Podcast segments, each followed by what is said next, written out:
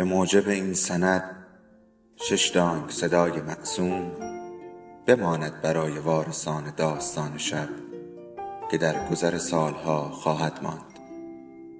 ارادتمند داستان شب.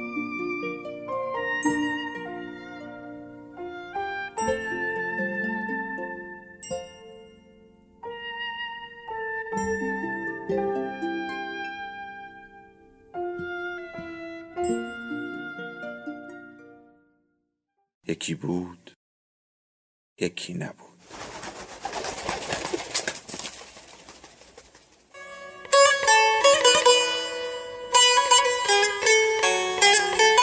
رازهای من و سرزمینم. نویسنده و خانش بیتا ملکوتی. حفره.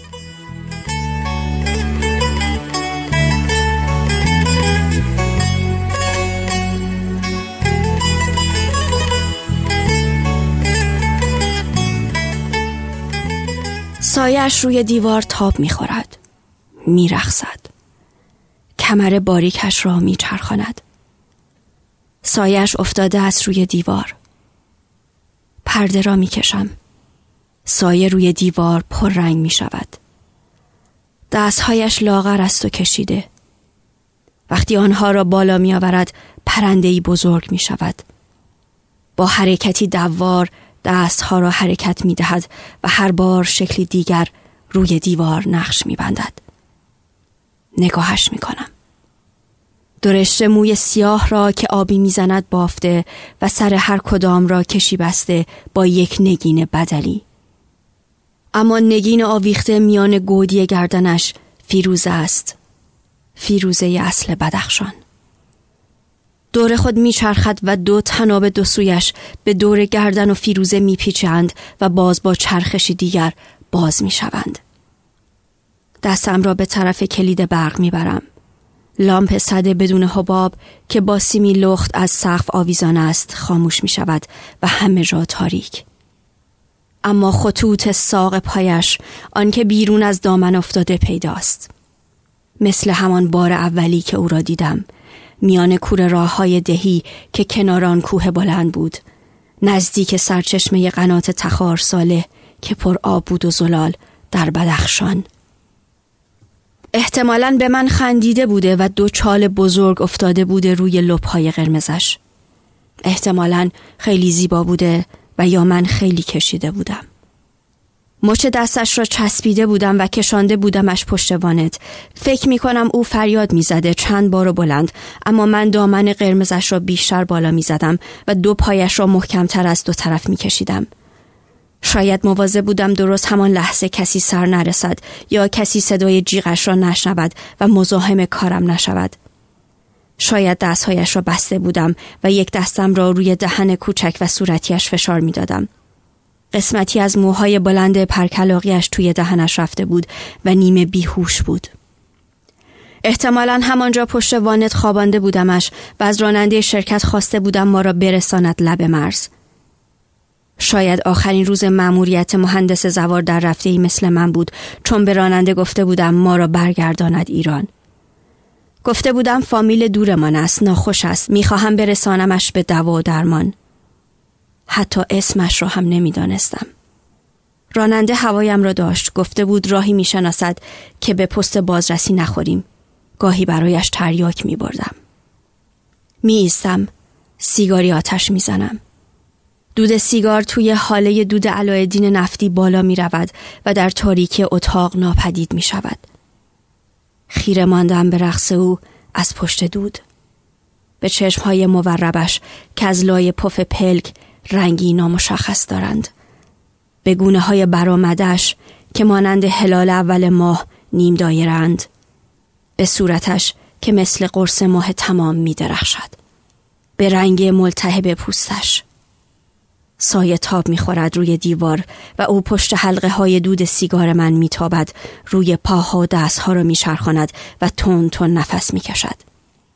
می‌خواهم صدای موسیقی را قطع کنم دستم را پس می‌زند. جلوتر می‌روم. نفسهایش را که به صورتم می‌خورد قاب می‌زنم و فرو می‌دهم توی ریه هایم بلندتر از من است. سرش را به چپ و راست میچرخاند. دو رشته بافته به صورتم می‌خورد. بازوهایش را می‌گیرم. دستهایم را با خود میچرخاند. خودش را میچسباند به پرده های زخیم سرمهای. چنگ می‌زند به پرده. پیراهن بلند سرمهای با طرح بتجقه در پرده محو می شود. تنها چند تک سرو نقره جا میمانند و تک نگین بدخشانی.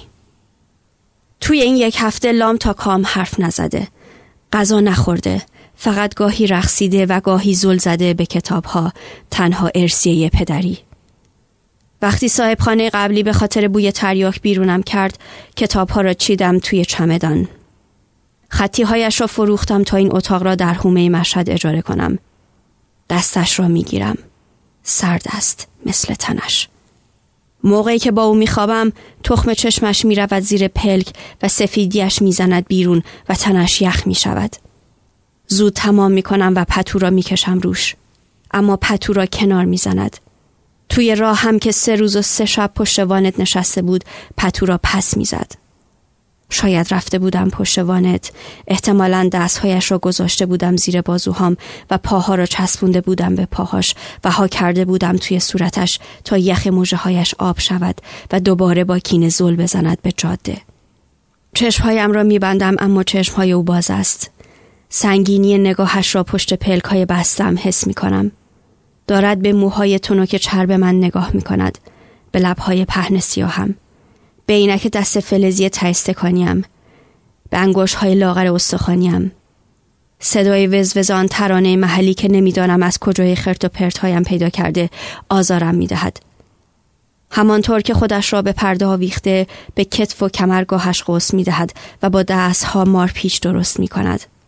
آخرین بحث را کشیدم و حالش هم پریده و دیگر به اندازه یک نخود هم ندارم.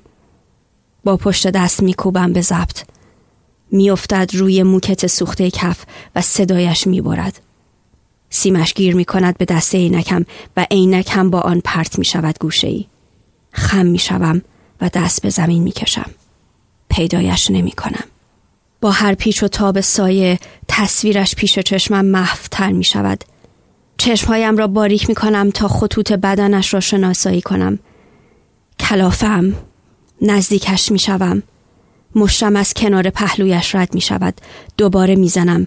این بار به کمرش می خورد. اما صدایی ازش بلند نمی شود. سکوت است و صدای مشتهای من. از شدت مشتها می افتد روی زمین. پیراهن بلند به تنش چسبیده. خط خون از زیر پیراهن میریزد روی موکت و کمی از آن لای پرز گبه وسط اتاق خشک می شود. صبح روز سوم شاید فکر کرده بودم نکند از سرما خوش شود. به راننده گفته بودم وانت را نگه دارد اما پشت وانت نبود. مجبور شدیم دور بزنیم و دنبالش بگردیم.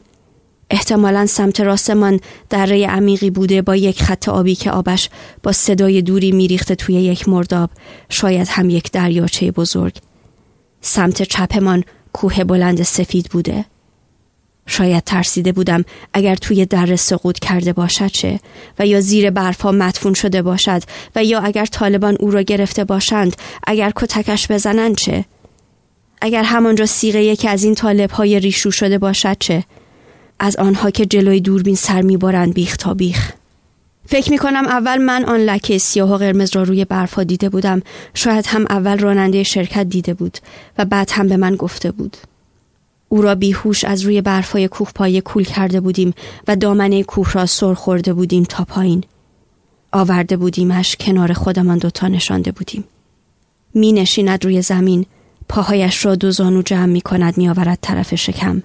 سرف ها دوباره جان می گیرند و برمیگردند توی پیراهن. کف دست ها رو می کشد روی کاشی های نزدیک در. سایه جاده کوهستانی می شود که روی زمین می پیچد.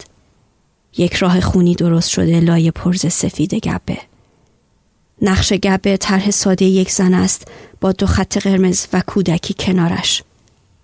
می‌خواستم بگیرمش اگر حرف می‌زد اگر اسمش را می‌گفت. می‌خواستم برایم دختری بیاورد مثل دختران بدخشانی با آن رنگ چشمهای بینام با آن رنگ پوست های ناشناخته. اگر می توانست لبخند بزند. دو خط قرمز از بین دو قوزک پایش شروع می شد و میریخت روی لاستیک کف. باکره بود اما ندیده بودم این همه خونریزی. به راننده گفتم سرطان خون دارد باید زودتر ببرمش پیش یک دکتر درست درمان. فکر می کنم سر پیچ بعدی به هوش آمده بود و خواسته بود تا وانت را نگه داریم. شیب کوه را بالا رفته بود و شروع کرده بود به بو کشیدن برف. شاید رفته بودم بالای سرش. شاید التماس کرده بود که نبرمش. شاید گفته بود طالبان پدرش را همانجا در دامنه همان کوه برفی کشته بودند با یک گلوله توی نافش. خون روی پشم گبه دلمه بسته. نگاهش می‌کنم. سایه روی زمین ماریست که چنبره می‌زند و باز می‌شود. رویش خم می‌شوم. خم شده بود مثل یک نقطه میان من و راننده. اما دیگر گریه نکرده بود. التماس هم نکرده بود. با من آمده بود تا این طرف مرز. قطره های خون از ساق پایش ریخته بود روی لاستیک کف وانت و از میان برف های تای کفش من راهی درست کرده بود تا لای شکاف در و قطره قطره ریخته بود روی جاده. فیروزه توی گودی گردنش برق می‌زند. دستم را قلاب می کنم دور کمر تا بلندش کنم. نمی‌توانم خمارم خستم مشتم را به سمت شکمش می‌گیرم و می‌زنم مشتم فرو می رود. توی شکمش جا می ماند. نگاه می کنم. نافش یک حفره بزرگ شده است.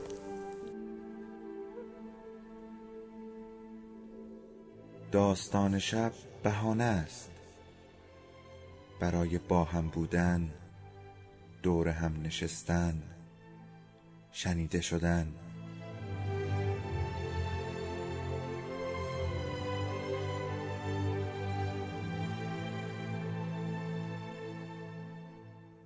صدای افسانه ها رو میشنویم